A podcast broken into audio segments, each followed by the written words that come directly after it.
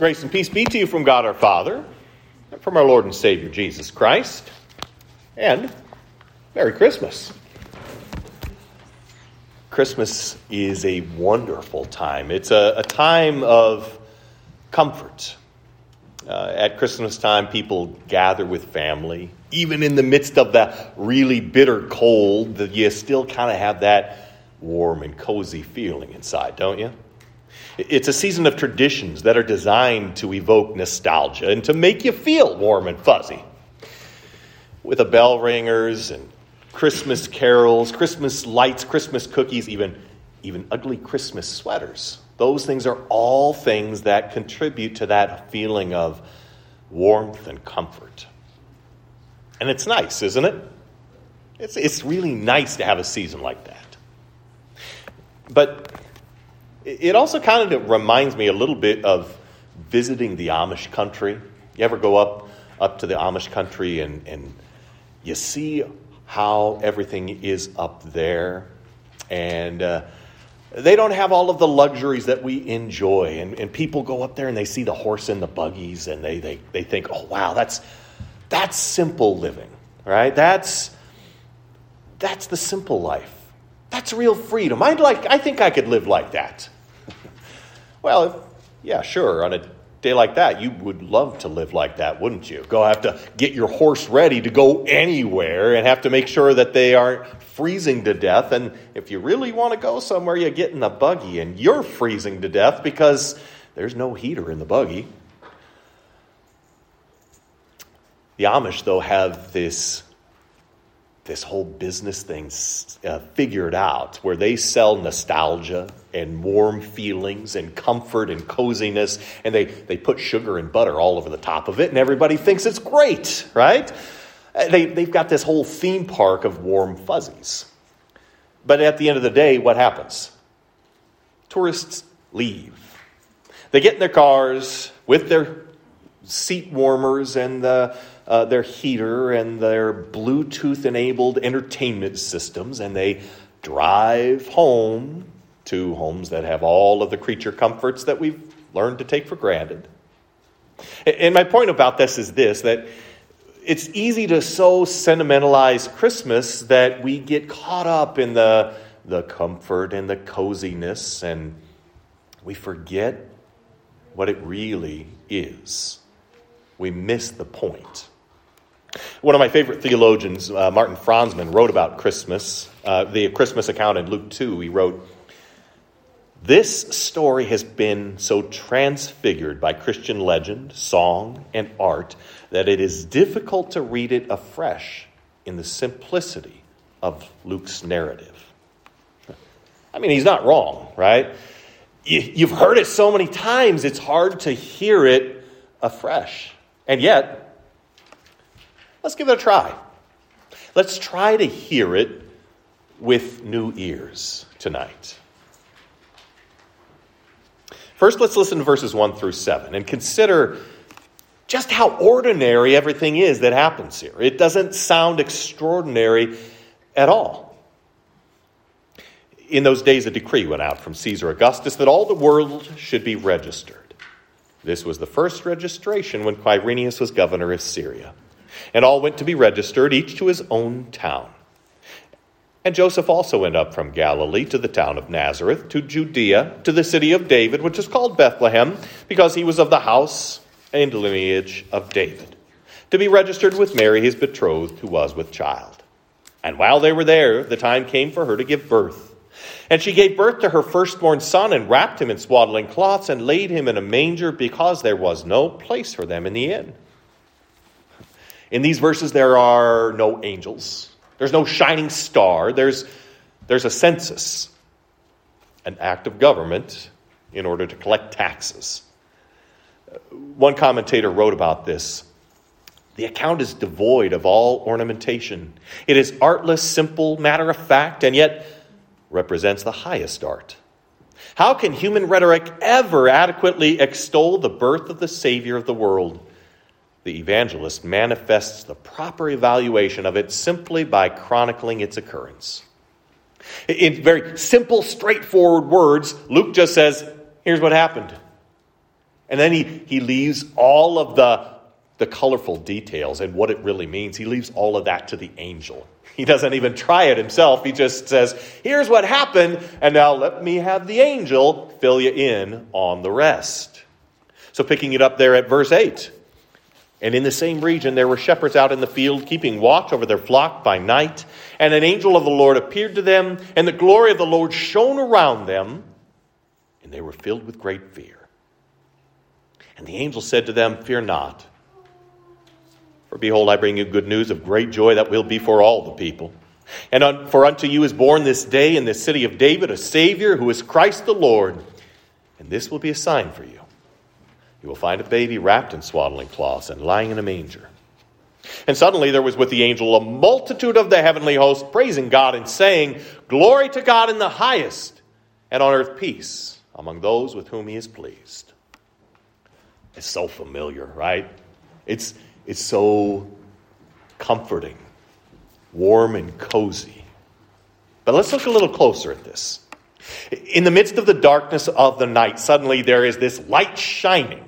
Now, this would be terrifying for anybody, but imagine, in the days before artificial lights, this would have been especially frightening, I would imagine. But even for us, in our day and age, the type of light that this was would certainly be something that we would marvel at, because this wasn't just ordinary light. This was the light of the glory of God.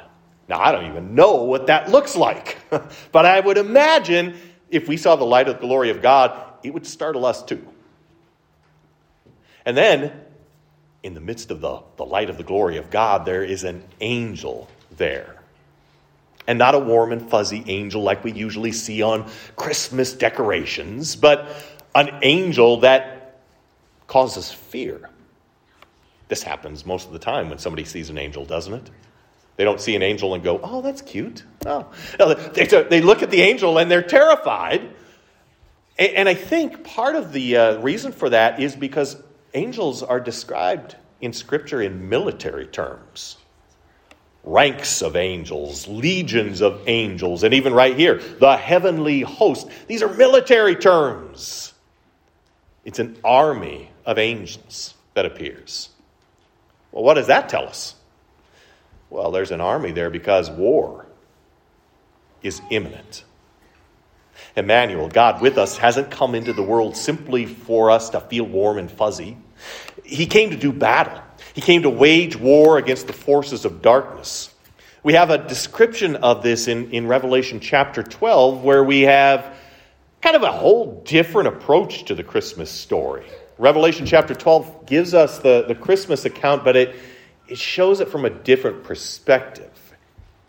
And a great sign appeared in the heavens, a woman clothed with the sun, with the moon under her feet, and on her head a crown of 12 stars. She was pregnant and was crying out with birth pains and the agony of giving birth.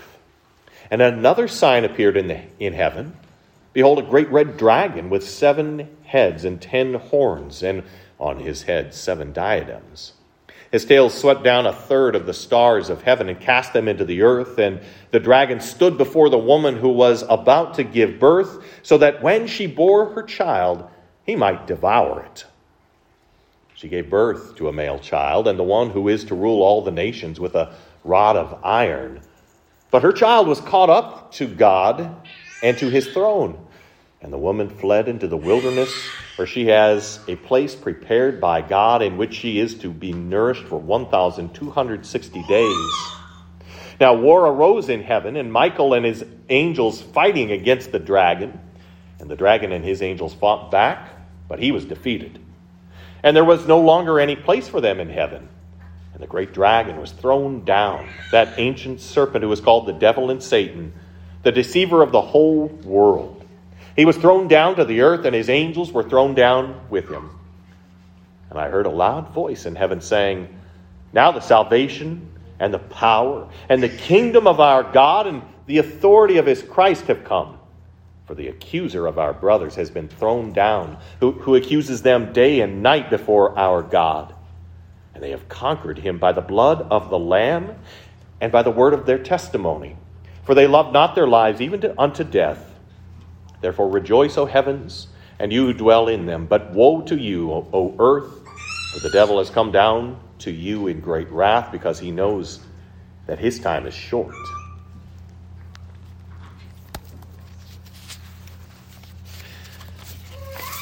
We see pictures of Mary and Joseph and baby Jesus in the manger, and what? All is calm, all is bright. It's beautiful. But it's just not the whole picture of what's happening. Satan wanted to destroy this child. Satan would lead Herod to try to have Jesus killed as a baby, because Satan understood that this was God coming into the world to do battle, to wage war, to defeat him, just as God had promised would happen all the way back in Genesis chapter 3, when after the fall into sin, right after the fall into sin, God promises to send one who will bruise the head of the serpent. And so you have an army of angels, and with the night lit up by the glory of God, these angels sing. Well, maybe they sing. It actually says that they said, right? It doesn't say they sang. It says they said. But understanding that this was an army of angels, do you suppose maybe it was more along the lines of kind of a call and response? Was it more than just words for shepherds to hear and share with others, but was it also maybe a battle cry of sorts? I mean, you guys go to an Ohio State game, right? And somebody says, OH, you know exactly what to do next, right? You say, OH, and you say, I know. Okay, you got it down. You know exactly what to do, right? Why? Because you're getting everybody fired up, right? You're trying to be excited about this. You're trying to share that excitement.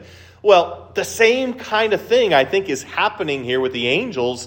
They're sharing that good news, but they're preparing for war. They're preparing for the battle that is coming. And so you have glory to God in the highest, and then it says what? Peace among those with whom he is well pleased. It's a mouthful. But that's a translation thing. That's a translation issue. It's a good, faithful translation. And it does communicate exactly what is there in the text. This whole idea is that we do have peace because God is extending this peace. We do have the goodwill of God being extended to us in the person of Jesus. That's there in the text. That's being communicated very well. But maybe to simplify it just a little bit, we could say something like, glory to God in the highest, peace on earth, goodwill to men. So the call would be, glory to God in the highest, and everybody else says what? Peace on earth, goodwill to men. Because the battle is beginning, and the battle is won by Jesus. We have in Jesus one who is so much better than just warm coziness and sentimentality. We have a God who came into the darkness as the light. We have a Savior who came so that we can have hope, because he delivers the things that he promises. We have the long-promised Messiah, the Christ, the anointed one, who becomes God in human flesh. We have a God who comes to do war against the forces of sin, death, and the devil, and he wins, and he gives us the spoils of victory. In this Christmas story, we hear of the God who is, the God who comes to be our help, the God who saves. On Christmas, we don't merely celebrate warm feelings and family gatherings. Those are really nice, though. We don't just celebrate giving and receiving of gifts and eating Christmas cookies, but that's really nice, too. But we celebrate because what the angel said is true. Fear not, for behold, I bring you good news of great joy that will be for all the people. For unto you is born this day in the city of David a Savior, who is Christ the Lord. In Jesus' name, amen. Now may the peace that passes all understanding keep your hearts and your minds in Christ Jesus. to life everlasting. Amen.